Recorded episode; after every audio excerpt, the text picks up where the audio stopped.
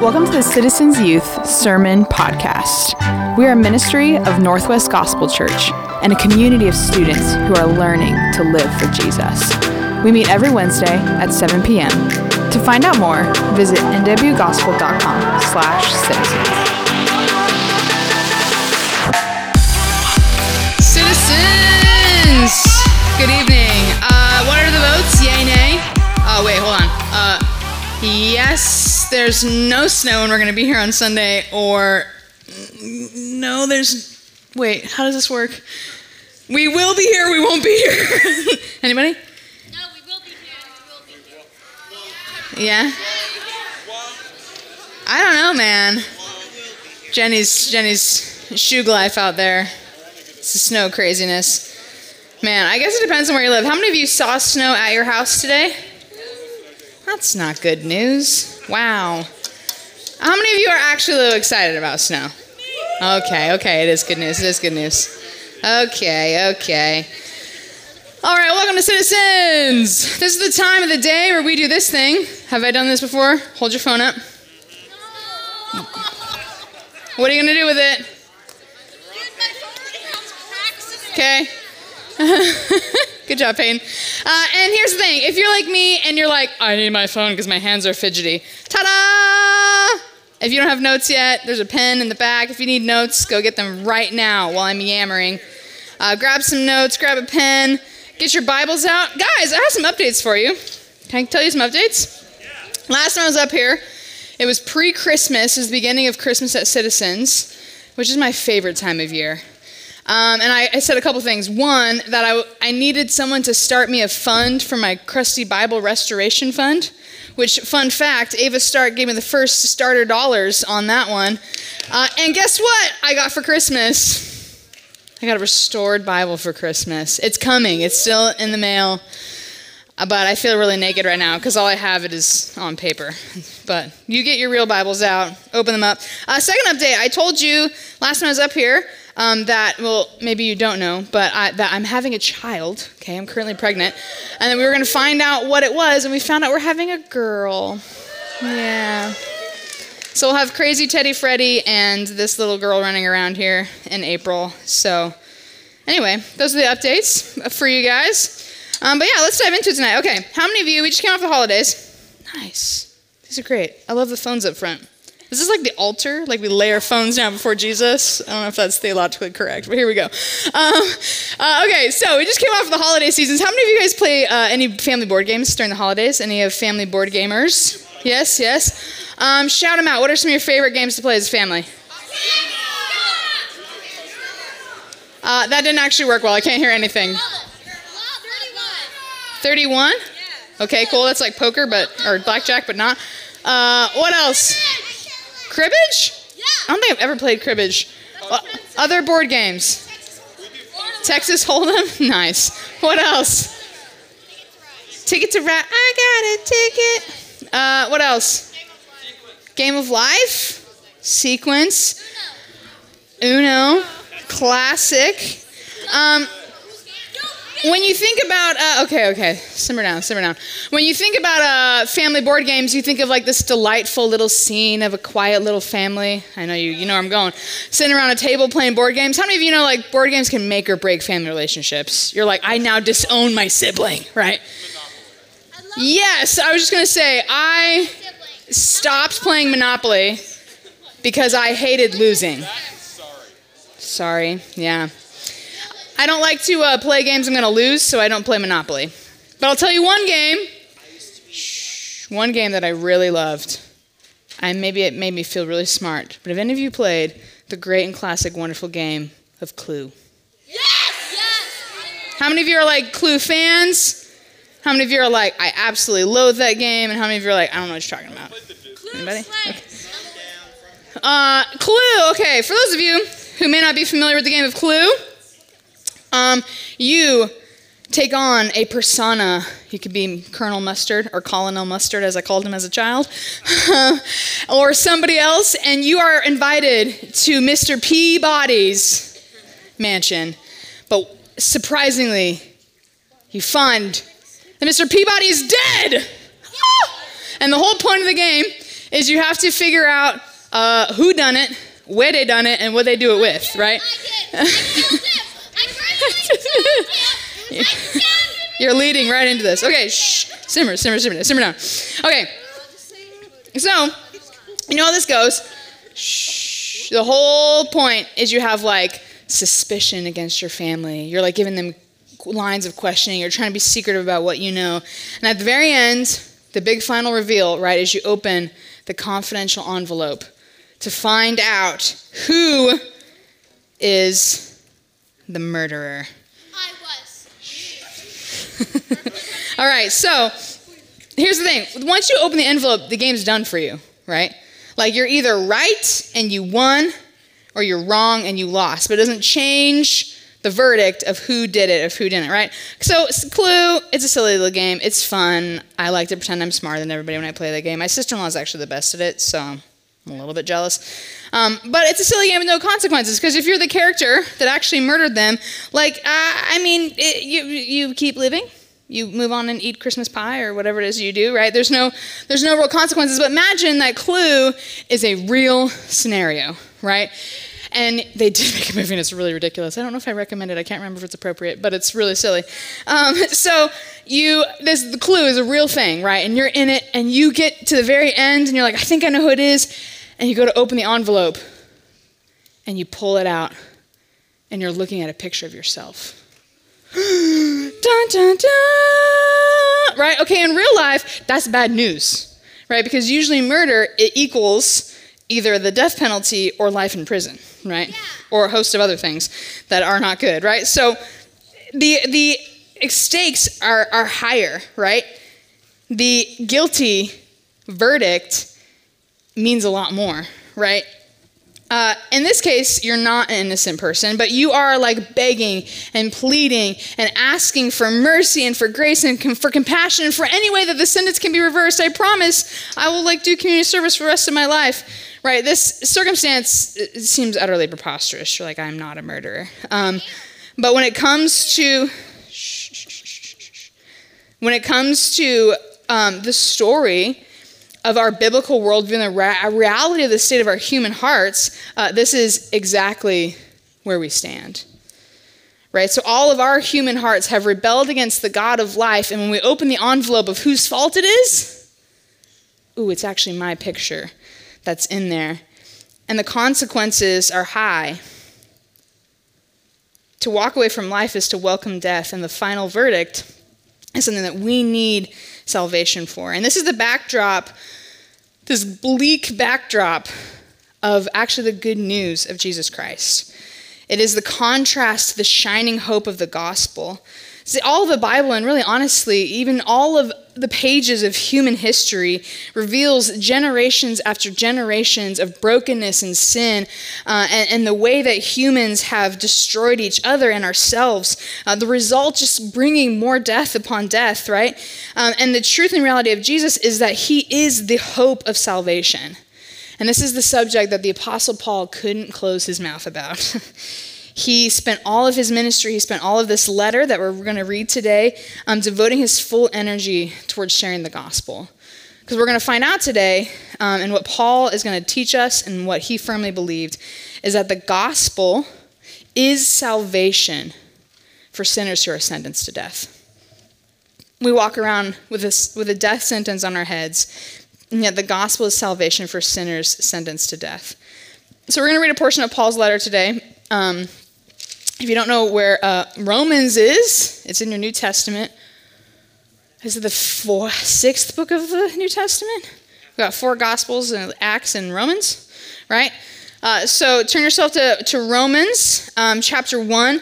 Uh, Will opened us last week with the introduction. Um, Paul is uh, introducing himself. He's saying who he is, who he's talking to.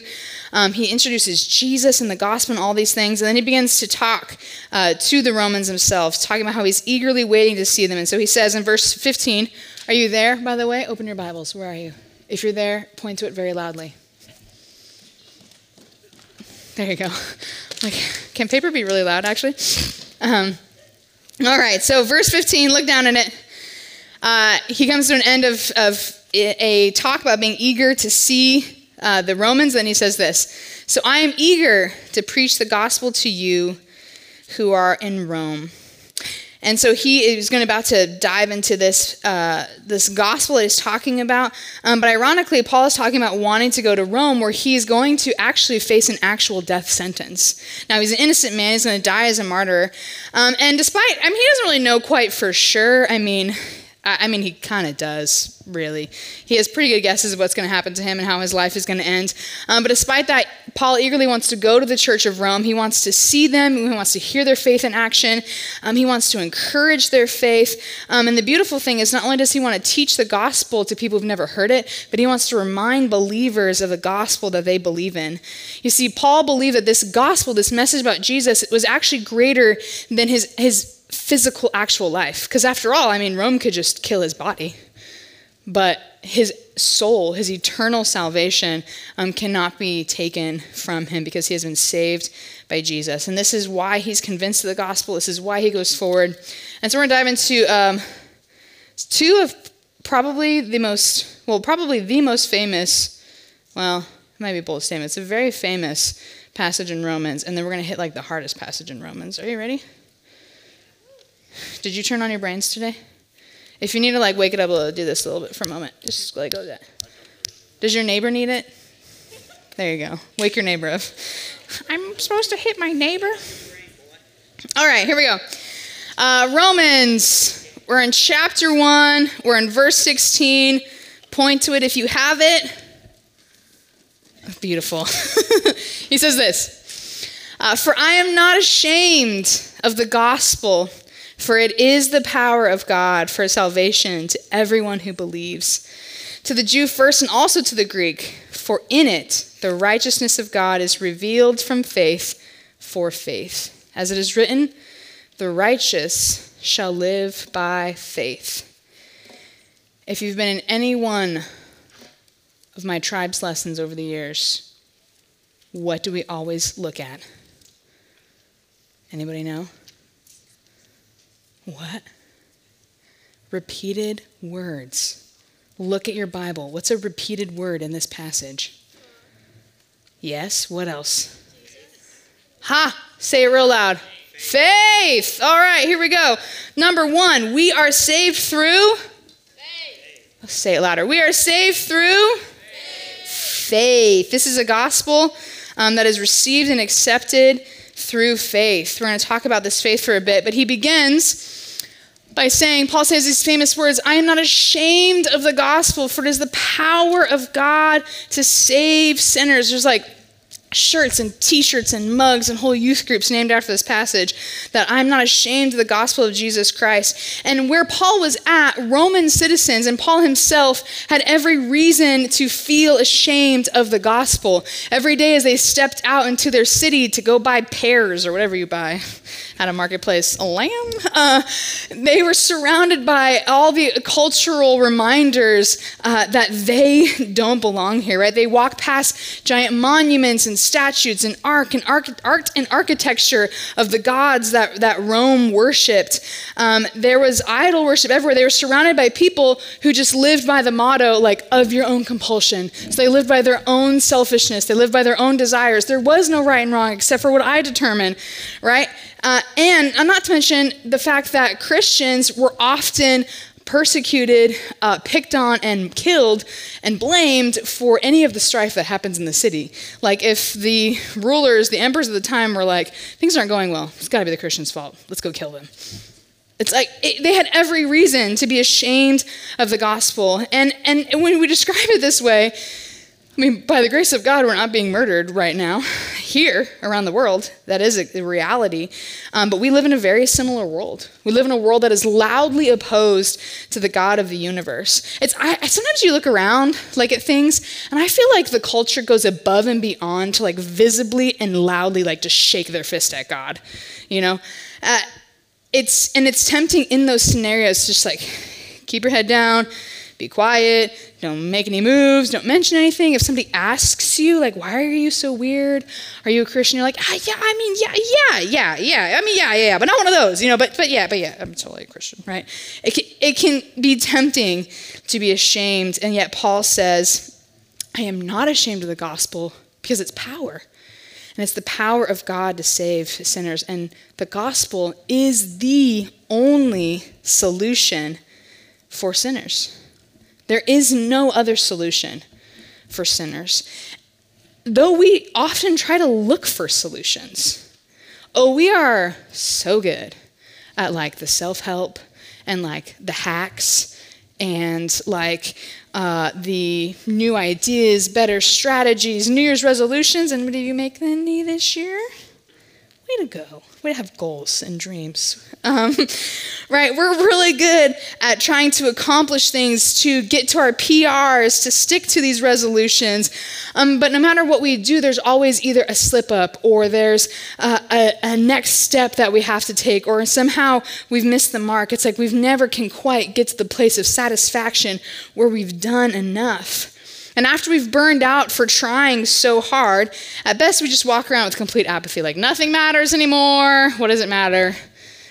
And at worst, we walk around depressed, just convinced that there's nothing good about us.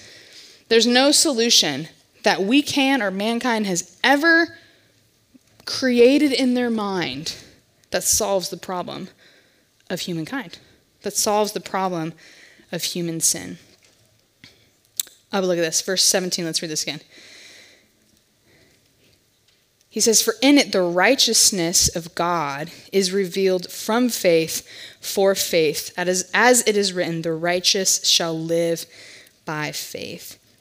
The gospel is the power to save sinners because it makes sinners righteous through faith. We're going to look at these two key words here. So, righteous. Um, the gospel is the only thing that can make a a broken, sinful human righteous before the judgment of a perfect God. It's like if you got to the end of your life and you had to stand before the Lord with every second of your life written out like a report card. I've, there's like whole seasons, times of your life that you'd be like, please don't look at that, right? Like none of us have a perfect record, and if you're in this room, even if you were perfect from this day forward, I know you were once a two-year-old, and I have one of those, and sometimes they're the worst. Okay, like none of us are perfect, right? We all have a fallen and broken record, but here's what happens in the gospel. This is what Jesus does. Jesus lived a perfect life. He lived a righteous life. It's like you're coming up to give your report card to God, and He takes, Jesus takes your record and hands you His perfect record. This is what the gospel does. It's the only solution to make sinners righteous. And then He says that it is from faith and for faith. Like, if it's not good news enough that, like, before a perfect God, I could be seen as, as righteous because of Jesus, like, it's even better news that it is a gift received through faith. Because we've tried, right? like, our record is nothing special to look at. We could try to work at like earning God's salvation or like trying to be good enough that he might be like, "Yeah, sure, I'll be righteous for you." But no, this is uh, this is a righteousness that's received through faith. And it says from faith for faith. So it begins with a faith, a belief in what Jesus has done and it continues on in faith. Right? I mean, I, it's it can be like a tempting thing even to believe that like okay so maybe yes god saw me. He wanted me to be a part of his family so he forgave me. He gave me his righteousness. But now i have to prove that i, I, I am worth staying in this family that he's not going to kick me out you know? Like an adopted child who's afraid that like their parents are going to kick them out at any moment that's not the way God functions. From faith for faith, we continue in his family because of the grace that he has been given us. And to emphasize this quote, he quotes um, the last line here, uh, verse 17, those quoted pieces. He's quoting the prophet Habakkuk. Um, and in, in Habakkuk 2 4, he says, But the righteous shall live by his faith. Habakkuk's a really fun book for this time, and I think we're actually going to hit it this year, Lord willing. Um, because the prophet is coming against the Lord, being like, Do you see how awful this world is? And God's like, Yeah, yeah, yeah.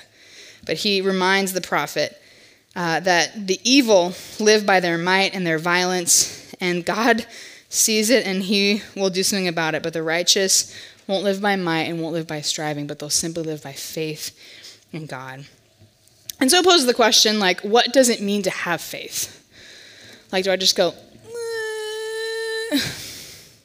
Do I believe hard enough? You say like an incantation, you know? Like, is that what the sinner's prayer is? Is like the incantation of faith, and now I have it. Faith is believing that Jesus is who he says he is, that he did what he said he did, and that you are who he says you are. It's believing that he is who he says he is, which is the Son of God. And if he is who he says he is, then our only response is to live as if he is Lord, to allow him to direct and correct and to lead every part of our lives, even the things that we want to keep for ourselves. It's believing that he's done what he said he has done, which is paid for our sin. And if he has done what he has said he has done, then we can stand and believe that we're no longer condemned, ashamed, left in our sin to wallow in self hatred or despair. And if we are who he says we are, that means we can live free to say no to sin and to say yes to God, knowing for certain deep in our hearts that we are loved and accepted by Him. So, this faith, this gospel, is a beautiful thing because it makes sinners righteous and we are sinners saved through faith. So, the gospel, again, is salvation for sinners who are sentenced to death. But here's the thing about salvation you have to be being saved from something right? Like if you just stood up right now and be like, save me! We'd all look at you like, from, is there a bee on you? Like, what's happening right now? Right? Salvation requires something to be saved from. This is where Paul goes next. So look back down at your verse. Verse 18 is we're going to pick it back up. Romans 1 18 through 23. He says, For the wrath of God is revealed from heaven against all ungodliness and unrighteousness of men, who by their unrighteousness suppress the truth. For what can be known about God is plain to them, because God has shown it to him. For his invisible attributes, namely his eternal power and divine nature, have been clearly perceived ever since the creation of the world and the things that have been made. So they are without excuse. For although they knew God, they did not honor him as God or give thanks to him but they became futile in their thinking, and their foolish hearts were darkened. Claiming to be wise, they became fools and exchanged the glory of the immortal God for images resembling mortal man and birds and animals creeping things. Creepy things. Uh, happy note to end on, right? Here's the crazy mind bender is God in Christ is saving us from the wrath of God. You're like, what? We are saved from wrath. That's the other beautiful other half, the other side of the coin of the gospel story is that we're saved through faith, but we're saved from wrath. Now, when we talk about the wrath of God, it kind of makes us a little squirmy. Kind of makes you be like, really want to talk about that. You know, we don't like talking about the wrath of God. It's a topic that if you're already suspicious of God, like you're in this room and you're like, I don't even know if I'm really thinking about this God thing, and I'm like, huh.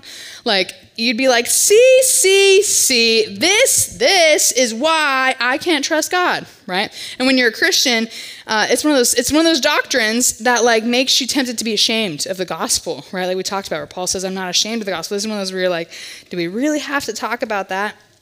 Um, but I, I, I, want, I would like to point out to you for a moment that you actually not only believe in the wrath of God, but you want the wrath of God. Let me tell you this. When you see uh, images, videos, stories of men, women, children, babies um, being killed in their homes and their cities because of war and greedy nations, oh, you want the wrath of God for sinners right? When you hear of evil people walking into innocent schools and shooting children, you want the wrath of God against sinners. When you hear about people kidnapping children and taking them and abusing them and trafficking them, you want the wrath of God against sinners. We could stand here all day and create a list of the wickedness that you see in the world, and by the end of it, we'd be begging God for his wrath against sinners. In fact, I think it's very appropriate that Paul quoted Habakkuk here because Habakkuk, that passage we looked at, the book opens with Habakkuk crying out to the Lord, saying, How long shall I cry for help and you will not hear? Or say, Violence and you will not save. He's begging God to see the wickedness in the world and asking for the wrath of God. And here's the twist we want the wrath of God against sinners, and that includes us. Paul will later quote in his letter None is righteous, no, not one. It's easy to look out on the wickedness we see in the world and call for God to bring relent- unrelenting justice, fire and brimstone, take him down, right? But that same sin that is manifesting in that way is actually the monster that lives inside of you and I. We are all just sinful humans. And look at how sin is described in this passage. She says, The wrath of God is revealed from heaven against all ungodliness and unrighteousness. Ungodliness is this lack of belief, it's refusing to acknowledge that God is God, that He is supreme, that He's above all things, uh, and it's refusing to obey him. And then unrighteousness are the acts of sin. Because of that disconnection with God, it's our acts of sin towards one another. And none of us are innocent of either of these claims. We can all easily open the classified clue envelope at the end of the game and see all of our faces in there. We have all disregarded God in our own way, and we have all sinned against one another. And our sin is that we deny the truth of God through unbelief, and we actually believe a lie. So let's look at the truth here. Verse uh, 19 again. He says, For what can be known about God is plain to them, because God has shown it to him. For his invisible attributes, namely his eternal power and divine nature, have been clearly perceived ever since the creation of the world and the things that have been made, so that they are without excuse.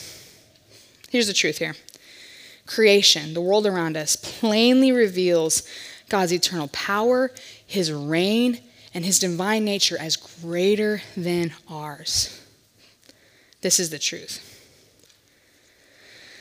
For centuries, the dawn of humankind, we have looked upon the stars and wondered in awe. From the earliest accounts of human histories, we've marveled at like what could be out there. You're like, I know aliens from the primitive, like star worshiping cultures to today, uh, we have long been gazing in wonder at the creation that, that has, is around us. I mean, even today, from the literal polar extremes of like the scientific community that spends their life scientifically like discovering the world to those that are like more spiritual and like the horoscopes tell them what to do, right? We've all look up at the stars and like wonder what's out there. We know that we are so small compared to the universe We know that we are so small compared to the vast mystery of all of these things. And Paul, not even like even where we are with our great discoveries in life, right? Tells us that this universe, this creation itself, was meant to declare the infinite might and power of God. There's a reason why, like, when you like zoom out on Earth, we're like, big, and like the universe is like this big, right? Because God's like, I'm this much bigger than you, you know? This, that all of creation was meant to declare that, and it's meant to say one thing God is God, and we are not. God is God, and we are not, and that's the truth. And yet it says, like blind fools, we have suppressed the truth. This suppressed word is like this really intense, like um, uh, I thought I should have an example, but like a really tightly wound spring that you like can't push down. It's like you're trying to like it's like a really bad jack in the box, right? You're trying to like push it down, like keep it down. You're like holding it back. This is that we suppress the truth, and we actually believe this line. Here's uh, the believable lie.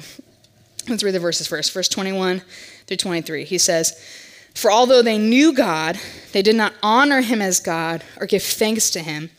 But they became futile in their thinking, and their foolish hearts were darkened. Claiming to be wise, they became fools and exchanged the glory of the immortal God for images resembling mortal men and birds and animals and creeping things.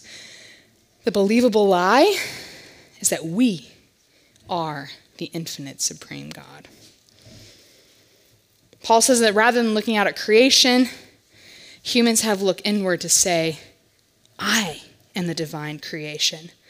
And we've not given God the glory or the praise or the thanks for the beautiful world, for the good creation, for the provision, for the help, for literally everything that we have been given. And in this context, he's talking to Rome, like the most developed country of the world at that time. And that Romans could clearly could believe that their great knowledge, I mean, they have Plato, Socrates, some of the greatest minds of all time, right? That their discoveries can make them self-sufficient. Um, and, and honestly, we are no different, right? We too believe that we are God.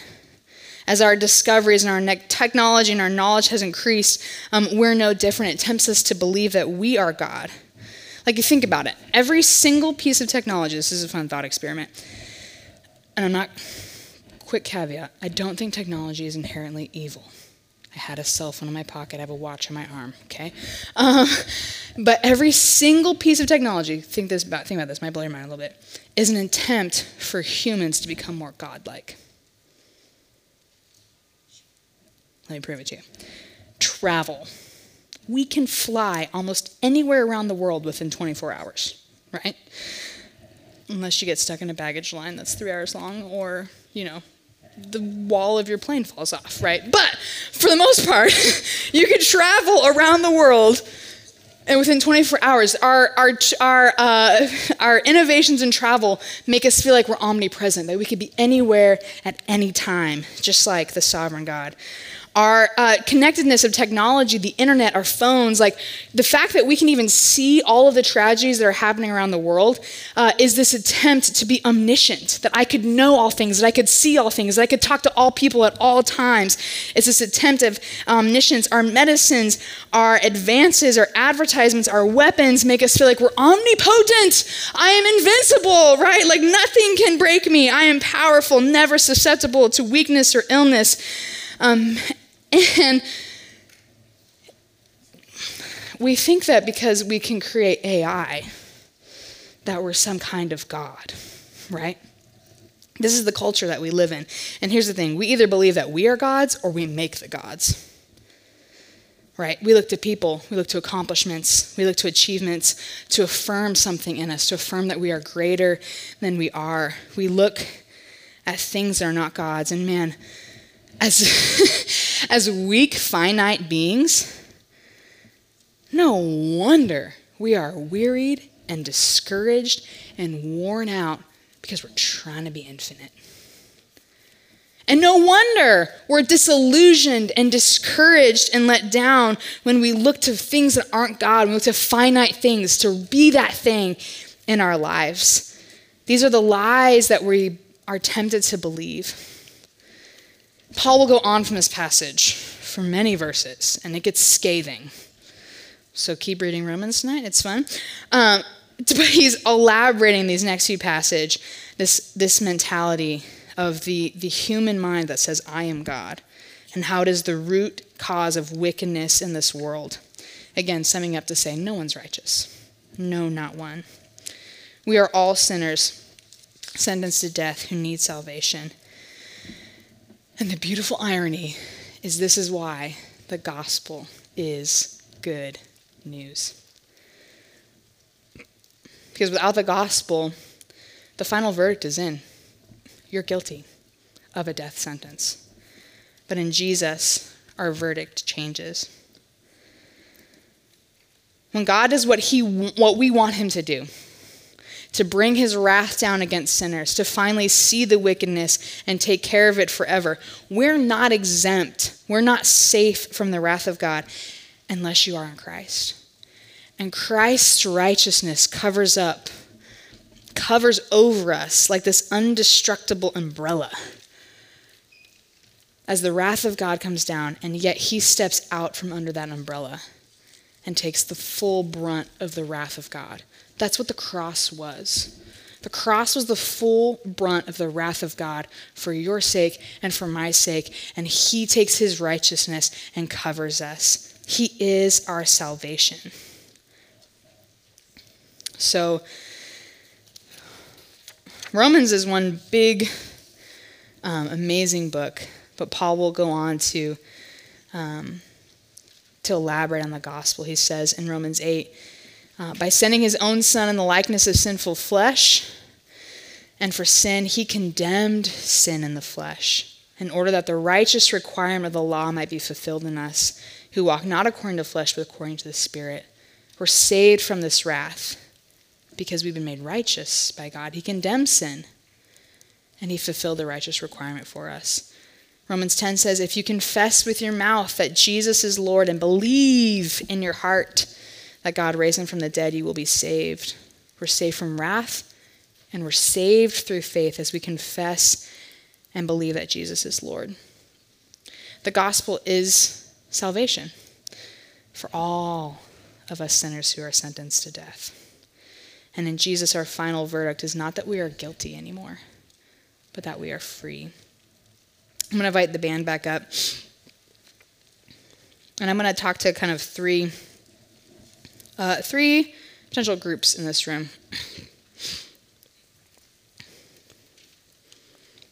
First, there may be some of you in here um, who uh, truly don't believe that anything that I'm saying is true. that you're not guilty. Um, that you're not guilty of sin. That I'm not a murderer. I'm really not that bad. Nobody's perfect. Right? That, you know, the wrath of God is this overbearing thing. And for those of you who may feel that in your hearts of like, you know, not that bad, I'm fine, I'm not guilty. Um, my prayer for you is that God would graciously show you the end of yourself. There's a freedom that comes when you realize that you are not infinite. and when you've reached the very end of yourself and there's nothing more you can do, there's a moment where you realize that you truly only need God. And I pray that by His grace, that you would even find that end of yourself, that you'd find the end of that thing that you're looking to, whether it's to that person, that girl or that guy that you're looking to fulfill you, whether it's that sport or that achievement or that final accomplishment that you're looking to fulfill you. I pray that they let you down because they will. And only God is the one who will never let you down.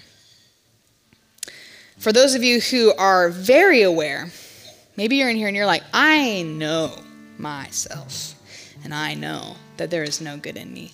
There's no reason anyone could love me. There's no reason God could love me. There's no way anyone could forgive me for what I've done. For the one who thinks their guilt is too great, I want to tell you that Jesus is greater. That what Jesus did for you is greater that his righteousness is more powerful than your sin, that his death was sufficient to pay for your penalty, and that your verdict can be changed as you depend on faith in him, that he is enough. And to those of you in the room who believe the gospel, remember I said that Paul preached the gospel not just to unbelievers, but to believers, right? It's because we need to be reminded of this every day. For those of you who are believers of the gospel, you're working and striving to trust in Jesus. You're striving to believe. You're striving in righteousness. Um, I want to remind you that you've been made righteous. That Christ has made you righteous, and He's given you the strength every day to say no to sin, even when it's really hard. But He's given you the strength to say no to sin by the power of Him who raised Jesus from the dead. He's given you the power to believe to trust in Him. And when you fall and when you are weak, He carries you. Because we are finite human beings. Wherever you're at, the gospel is for all who believe. That Jesus has come to change our verdict, to save us from our sins, to forgive us, and even more than that, to welcome us into his family with open arms, with love, with a warm smile, saying, I'm proud of you. I love you. Welcome home. Let me pray for us. Lord God, I thank you for your word. God, we fully admit that there are passages and there are scriptures that we read that cut to the heart, that aren't comfy. And yet, we also believe that the gospel is the power of God to save sinners. I pray that you would, each of us, open our eyes to the sin that dwells within. Would we not get comfortable in thinking that we are okay or that we're fine, but that we would recognize the depths of who we are and yet, as we call upon you in faith as our Lord, as we believe upon what Jesus has done as our only salvation, and as we believe that we are children of God, forgiven and loved, that we would experience that love and that grace and that warmth and that welcome and that freedom to live in the righteousness of God.